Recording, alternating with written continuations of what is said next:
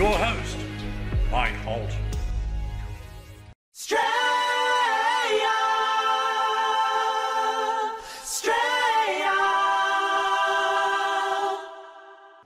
Well, g'day everybody, and welcome back again to the Bloody Aussie Battler. And as you can see, I've got Dick back in the studio here with me, and he's really sitting here. And Dick is actually all here this time, um, not swimming around with the fishes like before. So, Dick, welcome back, and uh, you've come back because you want to talk to me this time about how the political parties have destroyed our constitution and the steps they took to do so. And I know a lot of people are asking this question, so what exactly have they done, and when did it start? Well, basically it started with the um, taking over of the Governor-General on the second of February. Like, the Governor-General's office has, has a code of ethics, or has a letters patent. Not the, the Governor-General is supposed to, while sitting in that, is supposed to be under those letters patent, but the ones we've got since the second of February nineteen sixty are straight out traitors. They don't have Crown authority. The political parties own them lock, stock and barrel. And this is how they've actually started screwing our Commonwealth of Australia Constitution Act. What's the, what's the um, result of them, as you say, screwing our Constitution Act? Surely that Constitution still exists and is still in power. Oh, it's still there. It's still there, but they, they have changed it that much illegally, not... They don't change the wording. They change the the um, definition, and then and some parts like uh, the preamble, the first, all the clauses minus the Constitution, which is clause nine, uh, and the schedule. They don't um, recognise. And when you look at clause nine, the way they have it, it's nothing, got no authority, no nothing in it, and. Like they say, it's together with the Australia Act, which is total treason. All political parties today are in total treason. Okay, well, a good place for people to go and check this out is on our website, cirnow dot com dot a u, where you can download the original Commonwealth of Australia Constitution Act nineteen oh one and a copy of their latest constitution, which was uh, created uh, by the political parties. The... the um, Commonwealth Australia Constitution Act is only twenty-two pages, so please download it and read it. It's not, you know, it's only twenty-two pages, and it's very simple. Those who want to go further can go into the annotated constitution, which is well over a thousand pages, but that, that explains every, everything that's in there, right down to the last letter, how it came about, the whole lot. But basically, people, please just download the twenty-two pages of the Commonwealth of Australia Constitution Act and make it the original, because the ones they got today uh, uh, got different seals on them that don't, they have no Crown authority. They're running with the Australia Act. Uh, they might have most of the Constitu- Commonwealth of Australia Constitution Act in there, but it's all under different um, definitions. So therefore it changes the whole system. Right.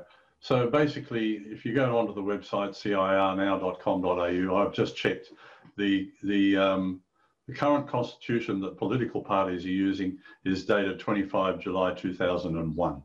So that's the one that they have altered unlawfully, unle- illegally, and that's the one that they point to and say is the constitution. It's not, is it? No, no, okay. no. I've got... one that they did in nineteen ninety-nine, just before we had the mm. uh, referendum, then in two thousand three, and then in two thousand twelve. And they all have the Republic seal on them, and they're all together with the Australia Act, which is straight up treason. Right. Now, I just want to go back to the um, annotated constitution you mentioned, because Wayne Glue sells that. If you don't understand how the constitution works, it's a great book, because it gives you a background of how the uh, founding fathers actually came together in um, uh, congresses to discuss what they were going to put in the constitution, and their thinking behind why they put certain things into the constitution. Is that correct? Yes. Right. Yes. So it's a, it's a great guide if you want to know how the constitution was written, and I think it's a great reference book. it's oh, not, not something I want to wade through. it's it's very interesting, but at the same time, unless you're involved with your head up against a brick wall, you, you know, so you don't need it.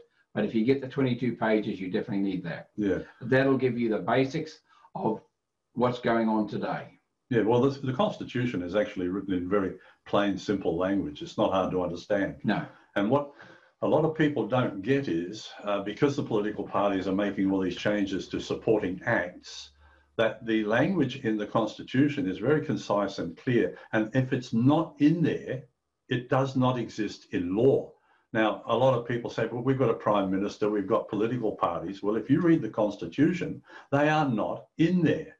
They don't mention that. The only official, in fact, mentioned in the Constitution is the Governor General. He's the only author, authorised official who can say yes or no to what's going on in our government. Is that correct? Yes. Yeah. He's, he represents the Queen, and he has uh, to keep within the Commonwealth of Australia Constitution Act. Right. And so since nineteen sixty, when Sir William Slim resigned, all other Governor Generals since then have not been uh, appointed by the Queen. They are actually under the direction of the Prime Minister, who does not exist in the Constitution. Why are we doing this? They're, they're, they're actually appointed by the Queen, but the treason starts here in Australia. Right. Or our Australia, not, or the, actually their Australia, you might say, because they change the, the um, Governor General's commission, and they take the authority out of it, and therefore then they take the authority and own him lock, stock and barrel. Uh, Dick, we're going to be rehashing quite a bit of the th stuff that we um, covered in the previous four videos, but in this one I want to cover the steps that they took, because we talked about a lot of things in the last four videos, but we really didn't d define the actual steps that they took to um, betray our country, betray our Constitution. So very briefly, from nineteen fifty-six, when the Governor General uh, was no longer uh, acting on the orders of the Queen. It was, not, it was nineteen sixty. Sorry, nineteen sixty. Um, what was the next step that they took there, uh, which was treason? But, but from that place forward, but we went to war with Vietnam, with the political parties went to war and took our Commonwealth Defence Force to war against Vietnam with, with no Crown authority, because the Governor General, he, he was owned lock, stock and barrel by the political parties. Why did they, why did they do that, and how, how were they able to do that? Well, when you own the Governor General, he he's he used to have the authority of the Crown under the Commonwealth of Australia Constitution Act. When you when they've taken him over and taken the authority, what the Crown has given him by the letters patent, and taken that authority and kept it for the political parties, that's they have taken over the Governor General and Commander in Chief. It's that's how they they've done it, and uh, that is total treason against everything we stand for. So let me understand this. So they they put the their own um, political party seal on the acts, appointing the, the the commission. The commission, sorry, the commission appointing the Governor General, and made him subordinate to the Prime Minister. Total treason. And then, what was? Why did they send our troops to Vietnam? Well, they some link up with America, America and. By taking over the Governor General, they basically wiped out England and our laws coming out of England. Right. So then this has had something to do with America, and I'm not sure. That I can't prove that point. No, that was the ANZUS Treaty. But yeah. Wasn't it something to do with the money as well? Because in nineteen sixty-six, we changed over to dollars and cents. Why was that?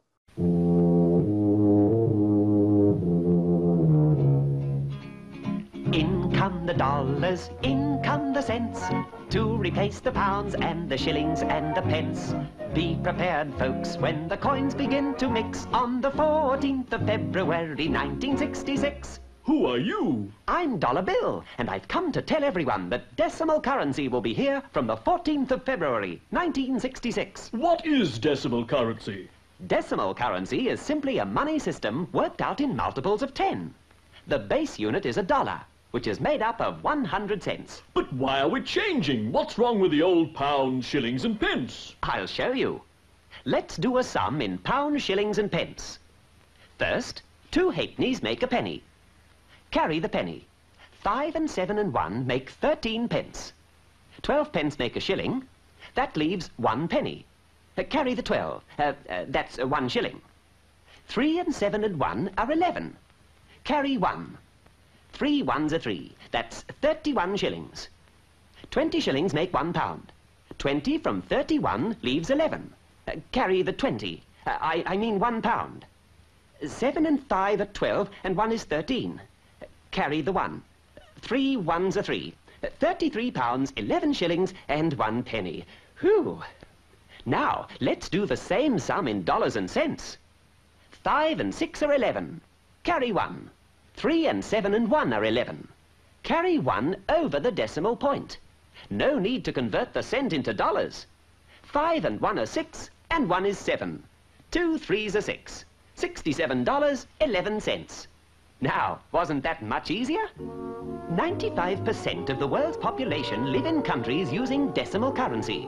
Australia's one of the last countries to change to decimal currency. New Zealand will change in nineteen sixty-seven. Mistakes are easily made in pounds, shillings and pence. Bosses get angry, and time and money are wasted. Housewives will find decimal currency simpler. Typists and clerks will find it easier. Time and money will be saved, and bosses will be happier. Well, I've heard a few stories on that, but I can't actually prove the point of why we actually did it. But that was another form of getting rid of the crown, because the Queen was guaranteed for our money, as in pounds, shillings and pence. She had no, nothing to do with the Australian dollar. Mm. And then slowly they changed, or it started off as the Commonwealth of Australian dollar, and then it just slowly went, they changed it to the Australian dollar under their definition of Australia. But it was, basically it's counterfeit, it is counterfeit to the Commonwealth of Australia Constitution Act. It's fiat money, not worth the paper it's written on. Well, the plastic all, it's written on these well, days. Well, plastic, yeah. But um, the money, uh, if you got a, a loan in counterfeit money, that's fraud. Um, the, the contract void. You can't have a contract with counterfeit money. Well, this poses a real dilemma for people who are paying off a home, because they think they have a, a legal contract with the bank to repay their, their home loan.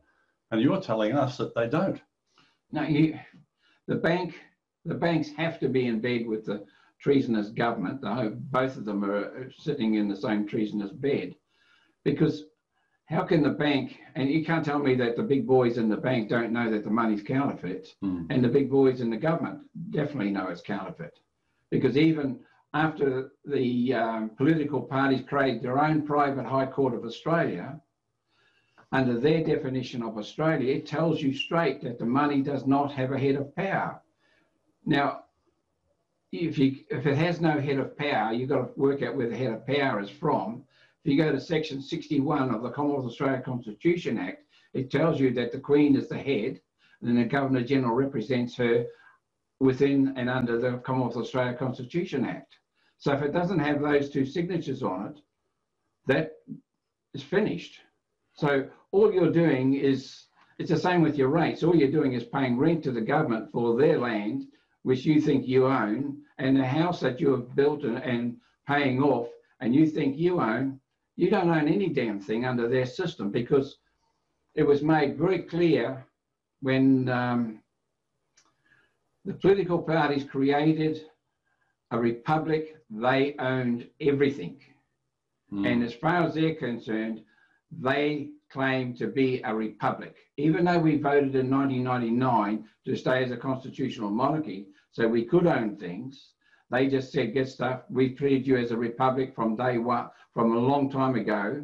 Yeah, nineteen seventy-three. Commonwealth nineteen sixty, and the states, and then they made their own parliament again uh, in the Commonwealth in nineteen seventy-three, but the states went in, or Commonwealth, Victoria created their republic in uh, nineteen seventy-five, and the other states in nineteen eighty-five.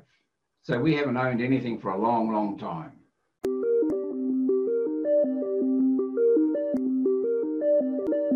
Are you guested in podcasts that uncover the truth. Tune into Widdishin's Podcast. Straight from science fiction, we uncover the technologies being developed right under our noses. We bring to you the world's leading scientists, engineers, and experts to discover just how far away these things really are from becoming our reality. w w w dot widdishins podcast dot com.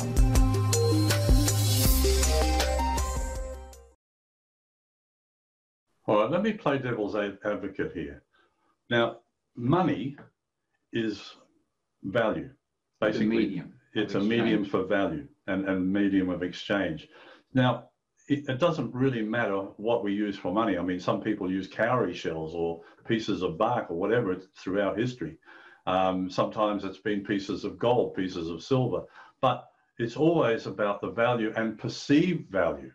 Now, everybody is using dollars and cents right now because they perceive that this is the money that we are using as value for a medium of exchange. So how do we work that out? Well, if you go into the Constitution, it's very simple. The Queen gets paid in pounds, shillings and pence. The Governor-General gets paid pounds, shillings and pence. The legislature, uh, the House of Representatives gets paid pounds, shillings and pence. The Senate gets paid in pounds, shillings and pence. So who the hell are they representing when they're getting paid in dollars? That's a good question. Who are they representing? Yeah. So in other words, if the Australian people wake up and realise just what has been done to us, what if we all unite and say, well, you know, if we don't own anything, why should we pay for it? Well, we don't own anything. Everything's registered to them. So you go and register your car, you register your boat, your house is registered, the street name is registered, all to them. Good. Your banks give you money to go and buy stuff, and look at today, they're just printing it. Mm. They got a printing press going flat out. What do you think, where the value in that is? It's well, not hooked to anything of value. Right.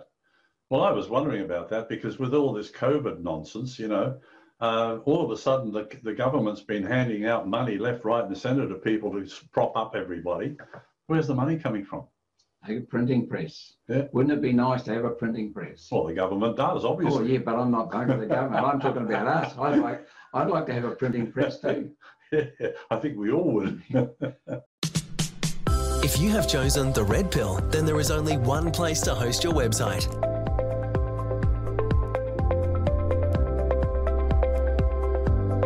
Enlightened Hosting. No censorship. Domains, hosting, secure.